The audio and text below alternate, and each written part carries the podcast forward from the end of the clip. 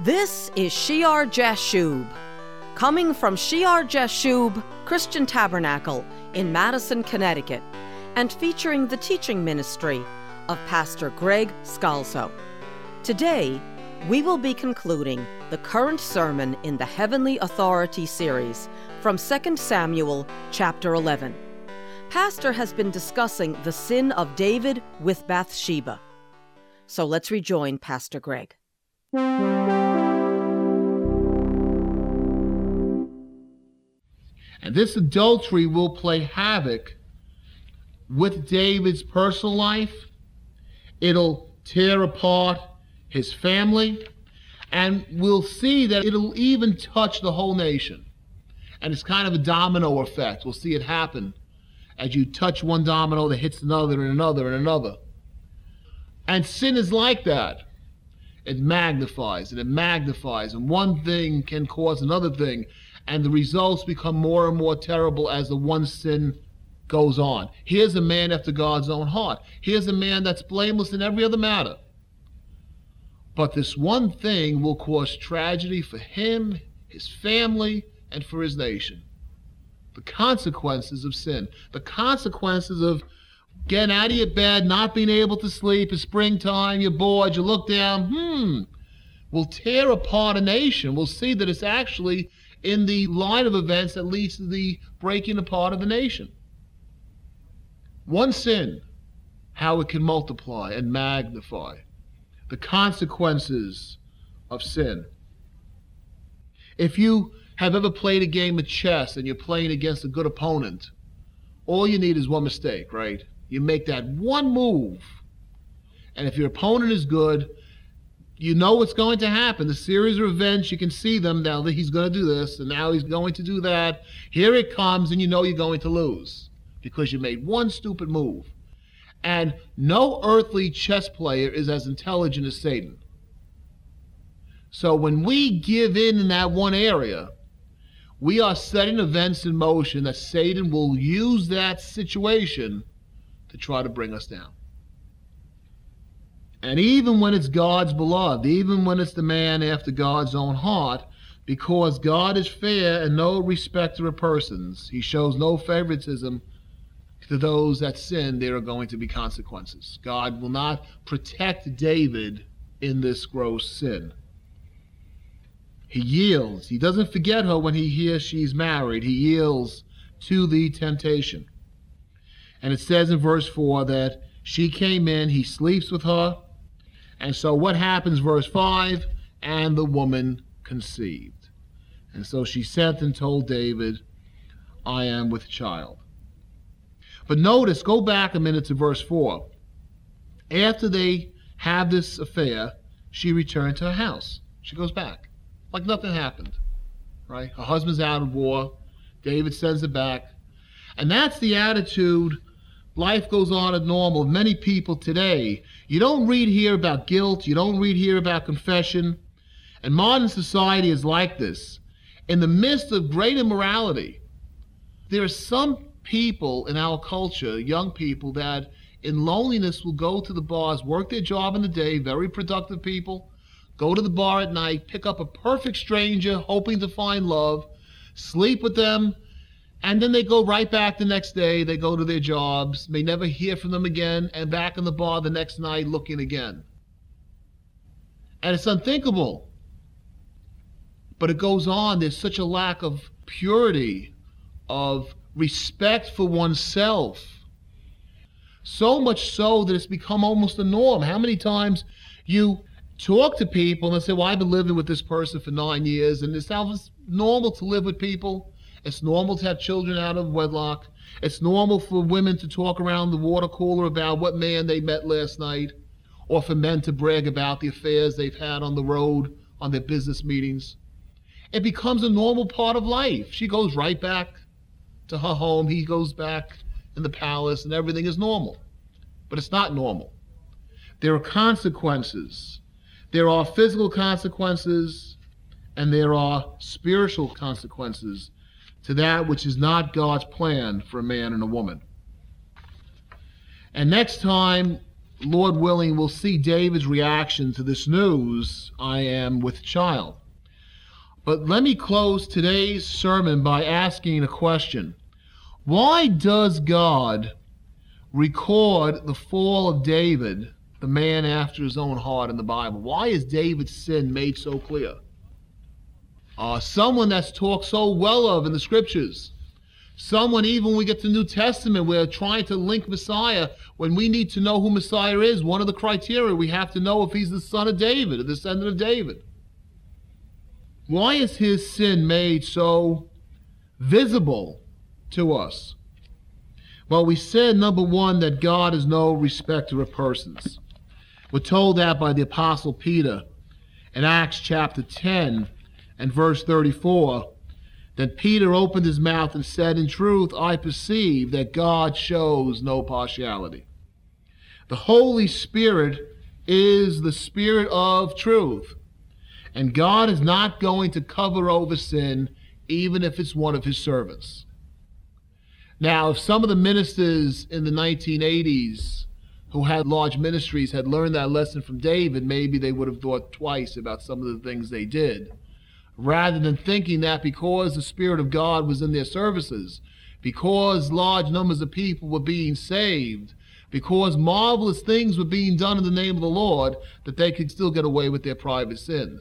If God didn't protect David, he wasn't going to protect them.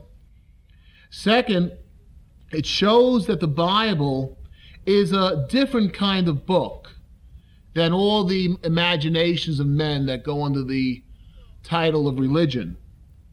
The heroes of the scriptures, of the Hebrew scriptures, are shown with all their faults, with all their blemishes, with all their sins. God is clearly portrayed as holy. You look at the religions of the pagans, and their gods are sinful. Their gods do the things that David did. But the Hebrew scriptures present God clearly as holy, as pure. And then it shows that all men sin. All men fall short of the glory of God, and their sins are clearly revealed, even Abraham's, even David's, even John the Baptist, who was called the greatest born of women. And by this we see its honesty. It doesn't tell us what we want to hear. It doesn't tell us how perfect we are. Rather, it tells us the truth of what we need to hear. And by this, we learn the spiritual lesson that each of us needs saving. Each of us needs the great physician.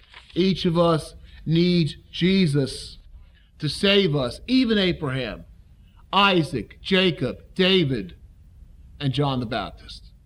All of them, even the best, are sinners.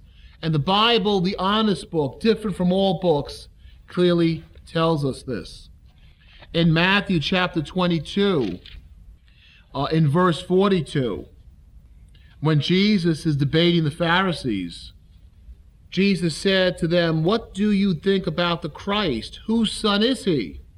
They said to him, The son of David. He said to them, How then does David in the Spirit call him Lord? It's not natural for the ancestor to call the descendant Lord. A father doesn't call a son Lord. A grandfather doesn't call a grandson Lord. You might have the reverse in ancient cultures out of respect, but not, not going down. How does he call him Lord, saying, The Lord said to my Lord, the Lord Yahweh says to my Lord, Sit at my right hand till I make your enemies your footstool. If David then calls him Lord, how is he his son? Because this Messiah would indeed be the offspring of David, the son of David. But David would need this Messiah, this Lord. He would need his Lord, a relationship with Jesus Christ, as much as anyone else. David needed the Son of David. David needed the great physician. He needed the Son of Man.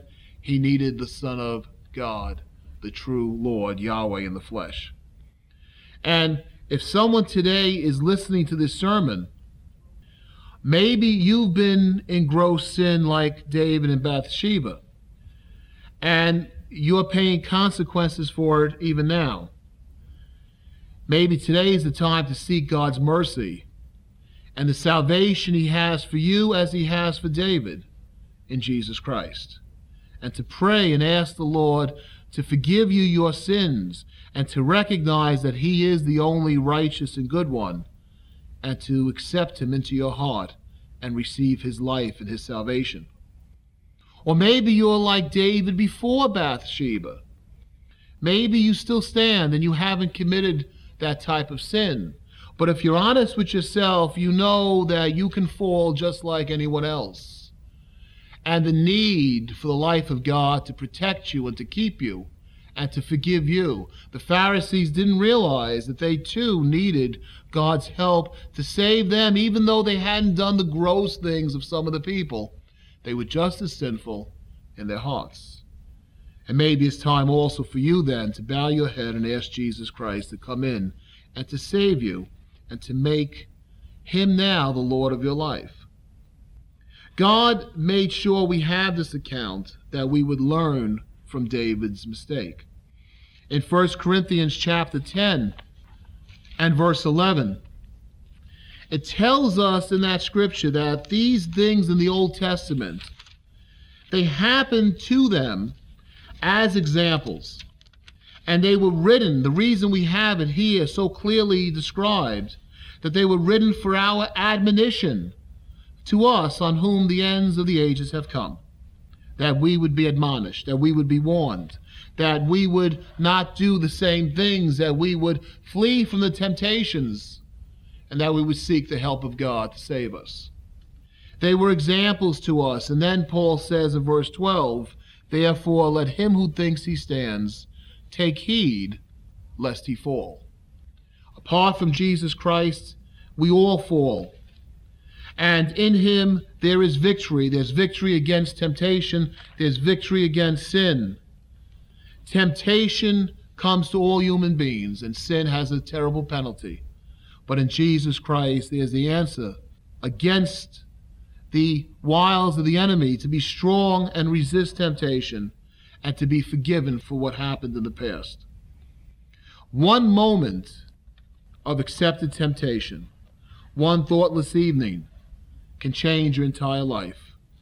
One glance out the balcony window can destroy your family, your marriage, and young people, one moment of indiscretion can destroy your marriage yet to come because you set in motion things in your body and things in your mind and things in your spirit that will follow you to that marriage. America must wake up and repent from its immorality and learn from David before it's too late. And so we thank God for his honest scriptures. And we thank him that we have these to learn and to see how even the best fall and to turn to Jesus Christ that we can stand in humility in the power of his goodness. We thank you, Father, for your holy scriptures. In Jesus' name, amen. Our address is Shear Jashub Christian Tabernacle, P.O. Box 518, Branford, Connecticut 06405. Shear Jashub Christian Tabernacle meets at 10 a.m. every Sunday morning at the Memorial Hall on Meeting House Lane in Madison, Connecticut. Join Pastor Greg Scalzo in our next broadcast of Shear Jashub.